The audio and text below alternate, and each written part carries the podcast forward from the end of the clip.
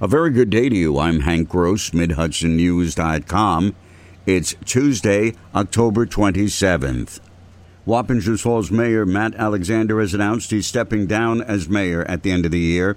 The announcement came in a letter to village residents. Alexander first served as a member of the planning board before becoming a trustee and then running for mayor. He's been serving six consecutive terms there. The COVID 19 pandemic, according to Alexander, gave him time to assess his tenure over this extraordinary past year.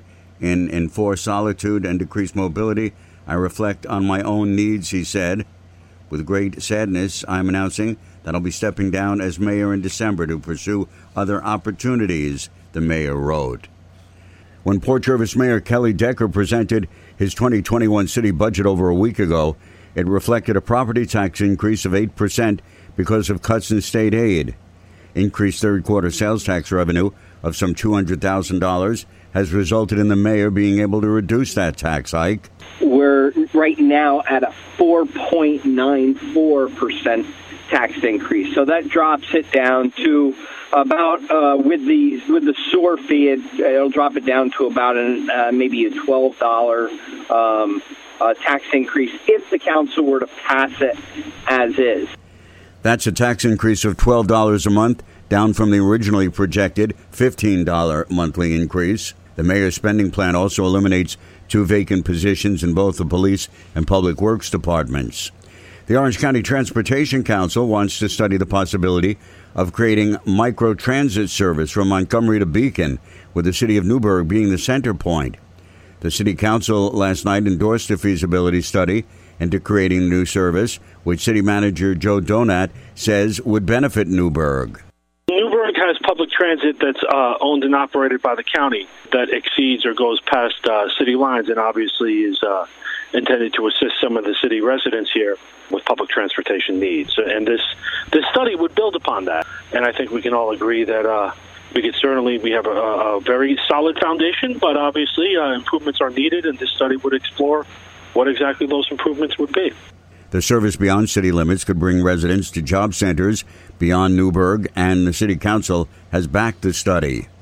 U.S. Senator Kirsten Gillibrand of New York is a Democrat. She's in the minority, and she voted against the confirmation of Judge Amy Coney Barrett to the Supreme Court. In a statement after Barrett's confirmation, Gillibrand said she represents efforts of the Republican Party to impose an ultra conservative ideology on the American people, the majority of whom do not share the views. Sullivan County Division of Health and Family Services Commissioner Stephanie Brown has announced a new administrator for the care center at Sunset Lake in Liberty. She called Bert Cohen an experienced nursing home administrator. He started yesterday. During the COVID 19 pause earlier this year, with businesses closed, the Ulster County Resource Recovery Agency saw a reduction in commercial trash, but because people were home, residential trash volume increased.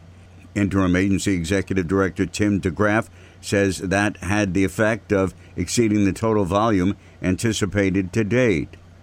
Through September 30th, we are over our anticipated budget um, at the end of the third quarter by about 5.8 percent.